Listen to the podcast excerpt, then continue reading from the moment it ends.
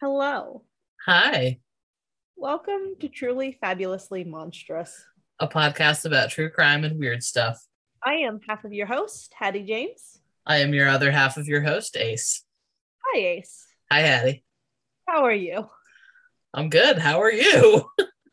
Oh, I'm great. You know, just procrastinated editing the episode, realized there's a severe audio error consistent throughout the entire episode. Need to re record the episode. Oh, I hope, the ne- I hope the next episode's okay. If it's not, we will just re record it at nine at night. cool. Well, you'll have to remind me which one it is so I open the right notes for that. Talk about crinkling and I just opened a brownie because I decided right before I tell a weird story is the perfect time to eat. I just had my uh my doxycycline and my stomach hurt, so I'm right. trying to Yeah. munch munch crunch. I'm a bit upset because we like from what I could tell, we had a really good conversation. You were talking about like libraries and bookstores and stuff like that. And then um Oh. it's all That's of it- it's- unfortunate because I have no memory of. yeah well what i did was i um when i realized there was a crinkling i went gee i hope this doesn't happen through the whole thing. And so i skipped ahead two minutes. And you were talking we went to talking about oh i'm i when i'm in the area i have to stop at the bookstore. Oh yeah crinkle crinkle crinkle crinkle. I'm like okay skip five minutes. Okay should we get to other crinkle crinkle crinkle crinkle? Oh no. yeah um so let's just get into it. Let's get into it. Get Tell me into a weird thing. I'm gonna tell you a weird thing, and these are the exact same half-assed notes I had last time, uh, which is, I think, a perfect setting for this half-assed episode where I procrastinated editing it, just like I procrastinated doing these notes. So again, I'm just gonna read you these notes. Let's pretend it's three weeks ago, shall we? Just Let's do it. Let's do it. treat. Okay, so this has been a week and a half for me, and by this I am talking about three weeks ago when I when we recorded this. Right. So it had been a week and a half for me. Uh, just a lot going on in my personal life and at work. So the notes were already haphazardly taken down on a steno pad, like in the olden days of the episodes. then I went to grab them that night to transcribe them, but couldn't find them. I'm noticing a theme of Hattie doesn't have her shit together. I oh, and then I put oh on top of that, my mom brain made it so I could not remember the notes I took Thursday when I picked up and researched my topic. I will say this: at least it's only nine fifteen, and it's not like midnight. Because sometimes I get messages from you, like, or I will say I will wake up to messages from you that you sent at like midnight, one fifteen. You're like, "Here's some clips from the episode," and I'm like, "I was sleeping. What?" No, I don't stay up that late. I'll stay up till 10 and then I'll wake up at 3 in the morning to finish. oh, that's better. At least I'm on brand. I'm consistent. I am consistently a train wreck with this podcast from start to finish, from note taking to editing. It's just all a mess. You are well put together. You're like, here are my notes, perfectly typed up that I researched at a library. And I'm like, I Googled some shit on my lunch break. Here you go. Do you want to know why that is? It's because I live alone. I'm not married, and I don't have kids. You know You are a very busy mom with a career and a, doing a lots of things that are arguably more important than this podcast. My cats are fighting behind me. I don't know if you can hear that. I can hear that. Sir and madam. Anyway, my point was that I always have my notes typed up. It's because I literally have nothing better to do with my time than be like, "Eh, I guess I'll just start Googling shit. and then two hours later, I'm like, oh, I've Googled a lot of shit.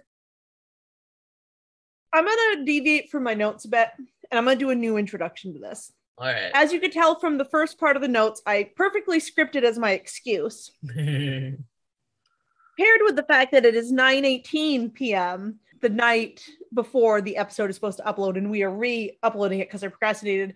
I have a couple of things that are just uniquely on brand for me. We've discussed some of them. The first one is I am a hot fucking mess. You may say it's because I am a working woman with a child. I may say it's because I am a mess, but I'm a mess who procrastinates. I have super brains.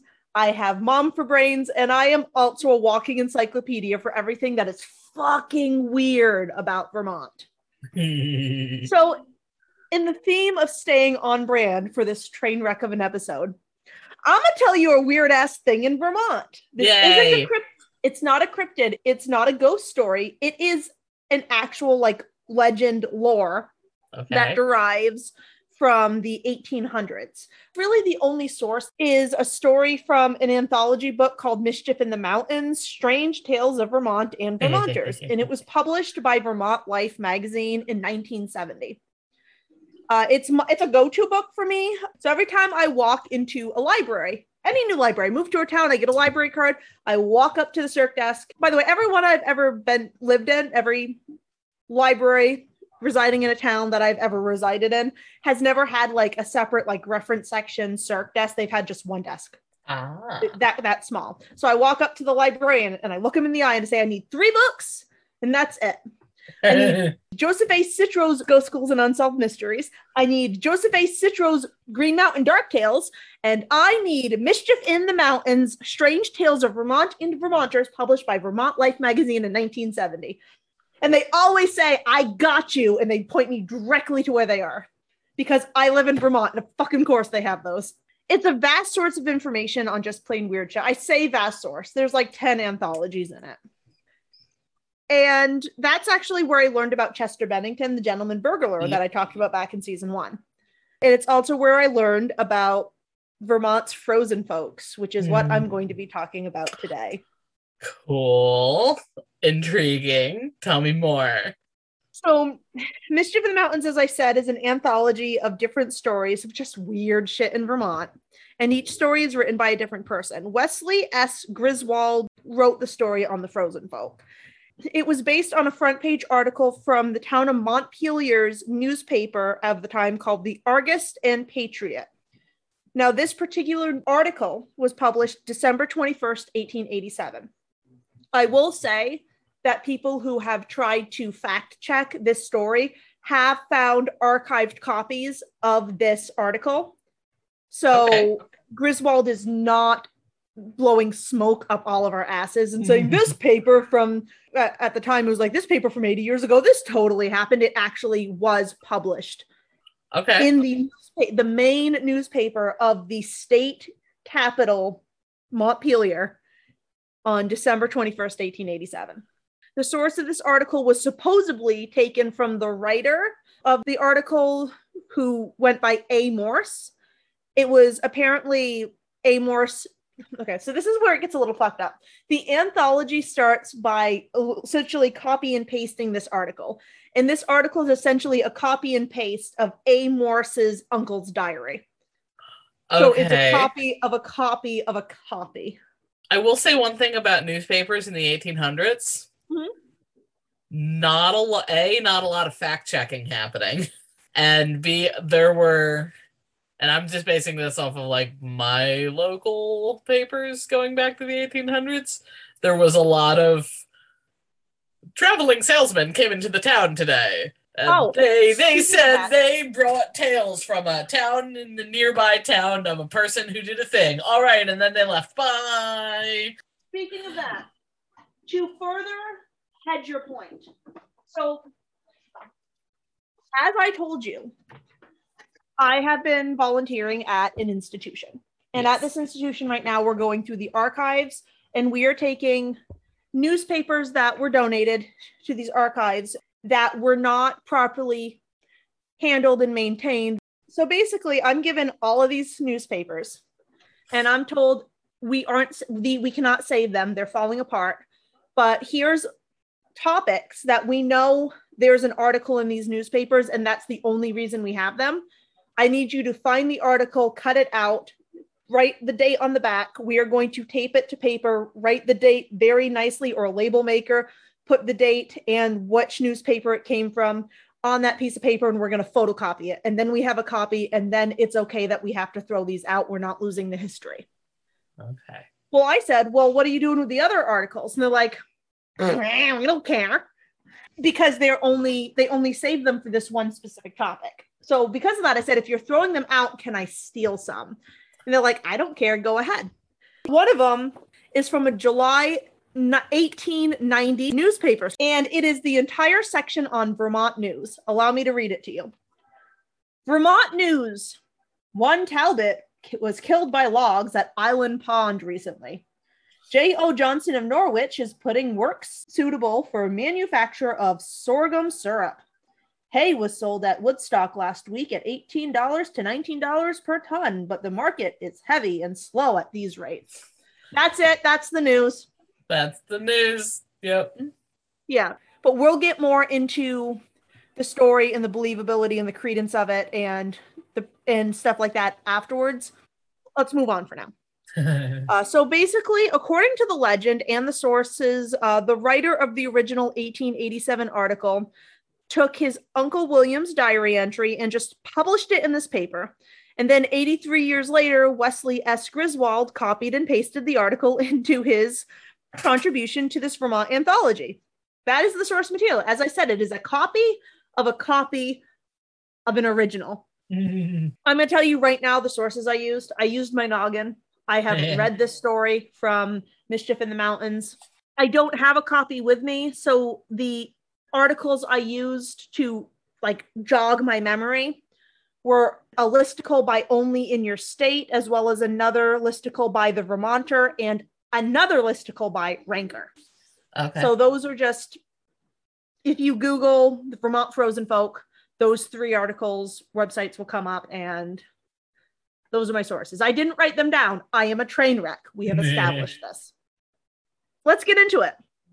Sometime in the 1800s in Vermont, 20 miles from Montpelier, we're in a very, very rural, very isolated, very mountainous area. See, Montpelier is the main town.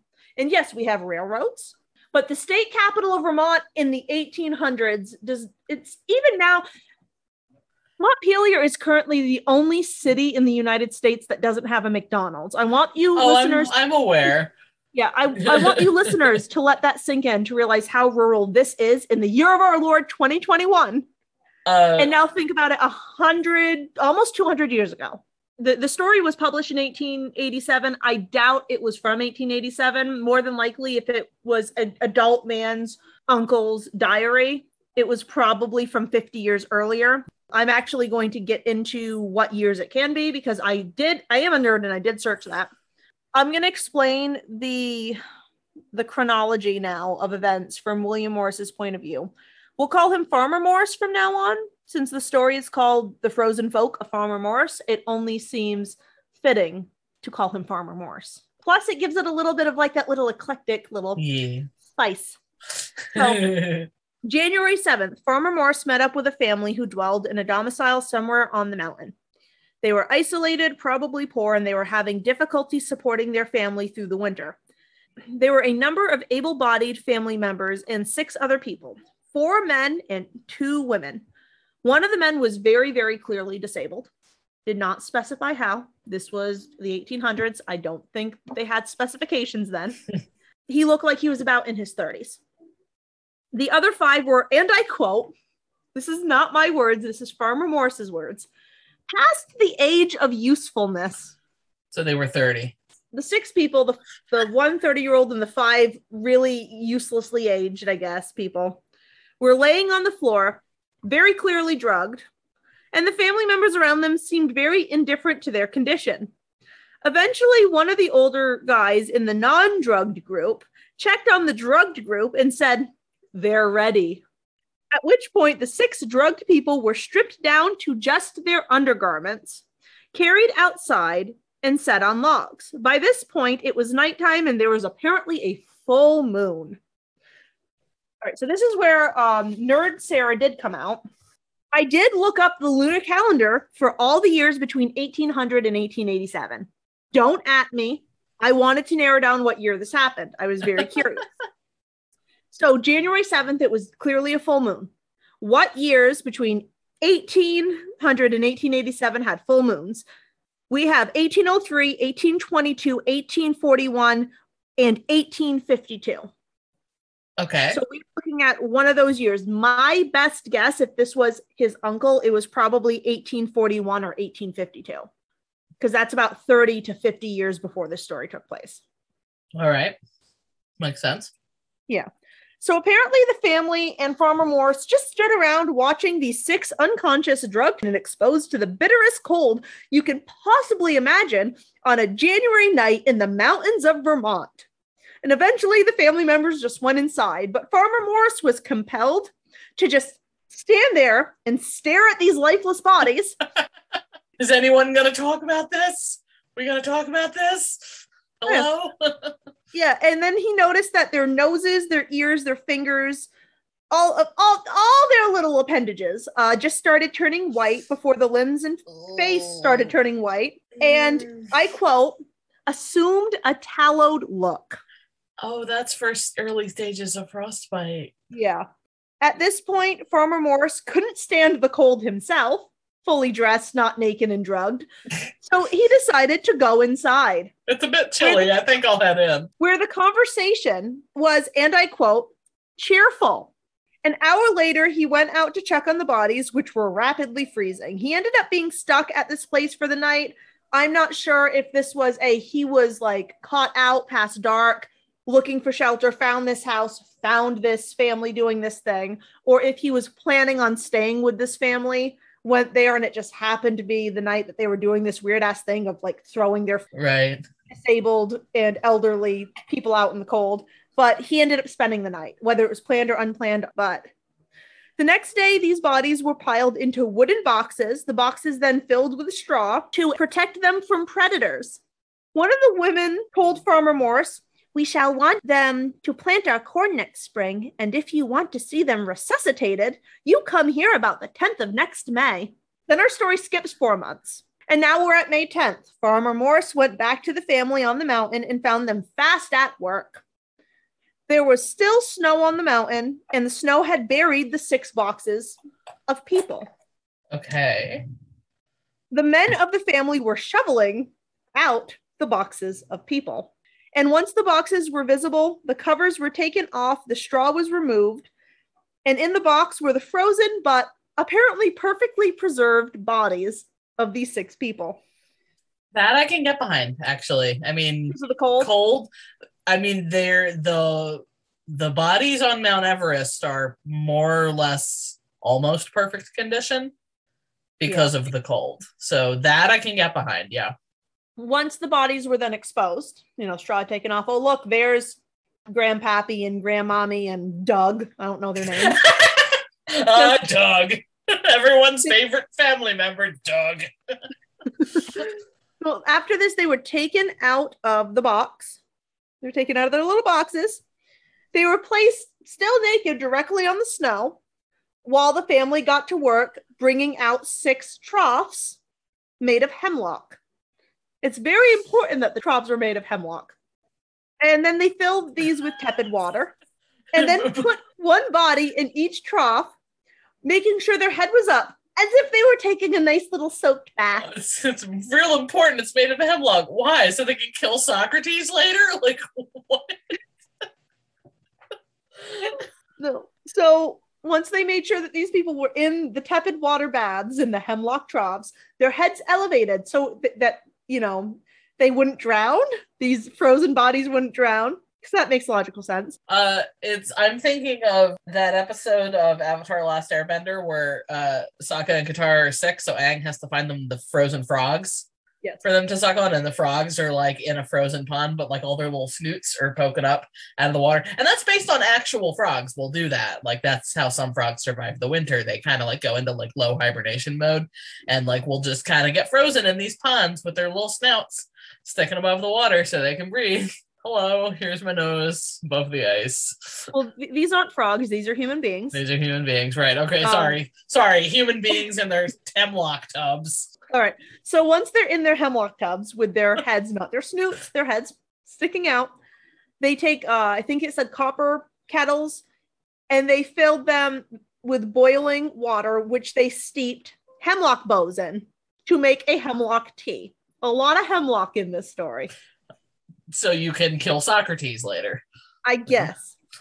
So then they steeped the hemlock boughs in this boiling water until it was, and I quote again, as red as wine.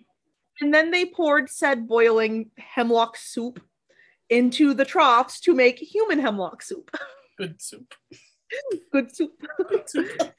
I guess Farmer Morse like stuck his hand in it to see how warm it was because he then said the water the, the the hemlock tea was poured into it until it was as hot as I could hold my hand in. So an hour into this, the family like was rubbing and chafing the bodies to try to like promote circulation, just Yeah. like rubbing the bodies. And they did this for about an hour. So an hour after steeping, they like just vigorously were rubbing down these bodies for another hour until the body started to twitch. And then they started gasping Twitchy, for air. twitchy. Yeah. And then they started gasping for air.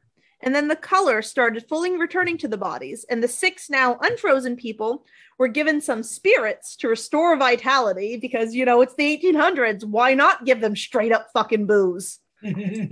Mountain moonshine. You have ghosts in your blood. Do cocaine about it. Yeah. So these now reanimated corpses essentially are given liquor. And then when they all opened their eyes, sat up, and began talking, they were led inside, given like warm clothes, a hearty dinner.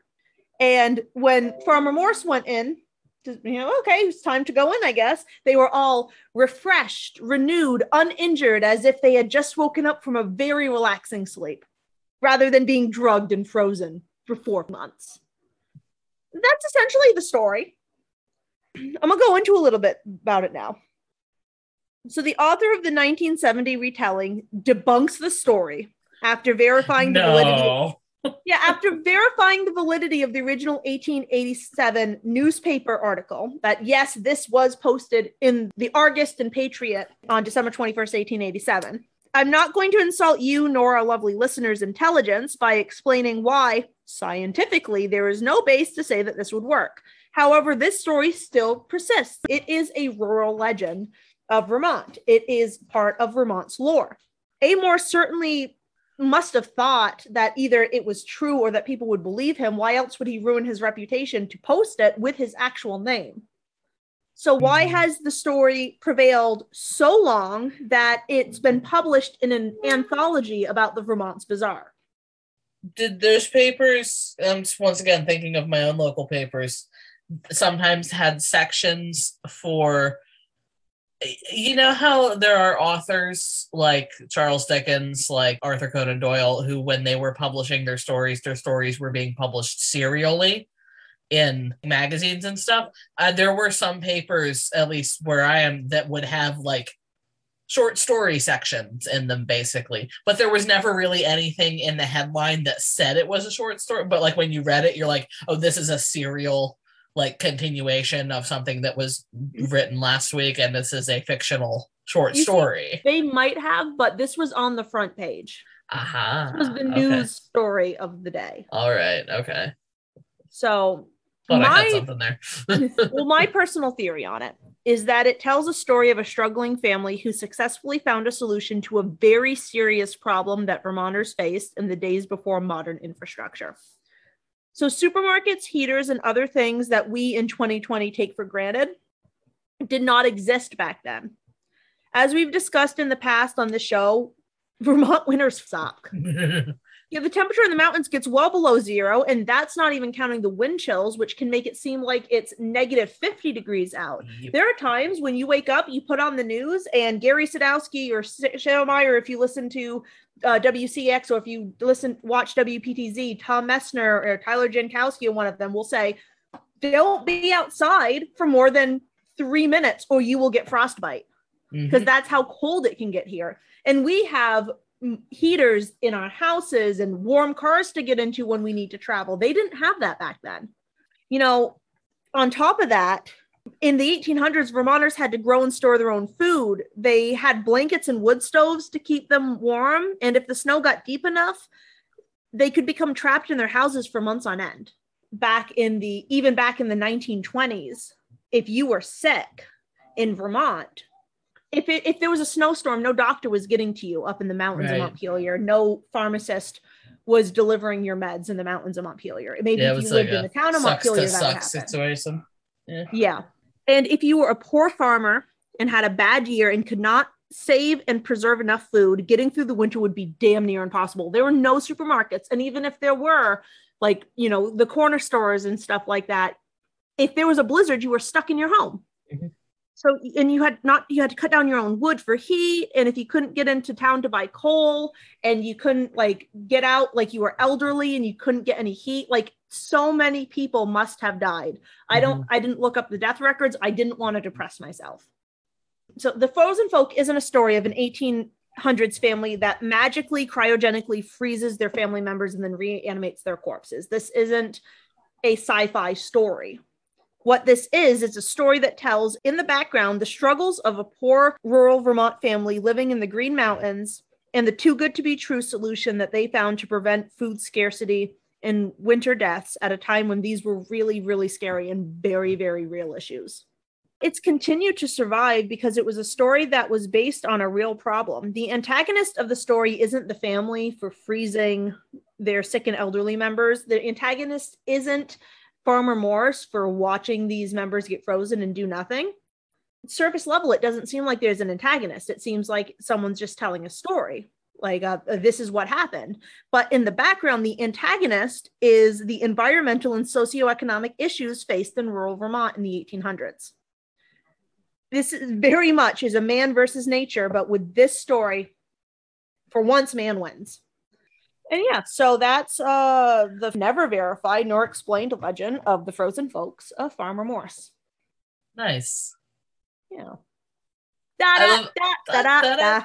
I love- the implication that like Farmer Morris, they're like, because Farmer Morris, he was the one that found this family doing this thing. Yeah. Yeah. I just love that title implies that like he was the one doing the the freezing and it's like Farmer Morris was freezing these people. Like, no, he was, no, no, no, no. Farmer Morris would be like, um, we gotta talk about what I just what no okay. And it's funny because the story literally is like, oh yeah, I found these people and they were freezing their family members, and they told me if I want to see them resuscitated to come back May 10th. Well, I came back May 10th, and son of a gun, they survived. Very matter of fact. and boy howdy were they right. Yeah. So that's a I that, that's the kind of like weird folklore that I'm I'm down with. That's weird, unverified. Love it. With a hidden moral Yes. that That moral is Vermont winters suck. the, the that moral is don't take the infrastructure that we currently have Yeah. for granted. I love morals like that. That's like the morals of German cautionary tales, where it's like, here's the moral: don't be a shitty child. Eat your soup. Eat your soup. Eat your soup, Gunther. Do not play with matches, Katrina. What will happen if I play with matches, Musa? Ah, you will burn to death. All right, gute Nacht, mein Liebchen. Let's tell people where they can find us. Oh, if you have questions, comments, concerns, sweet nothings you want to whisper in our ear, we'll ignore those ones. But stories you want to tell us or have a share, we won't ignore those ones. You may do so by emailing us at truly fabulously monstrous at gmail.com. We also have an Instagram at truly fabulously monstrous. And if you want to find us on Twitter, we are on Twitter at TFAB Monster Pod. Hey, so join us next time when Ace tells a crime. A, crime. A crime. We'll be there. We hope you will too. Bye. Bye.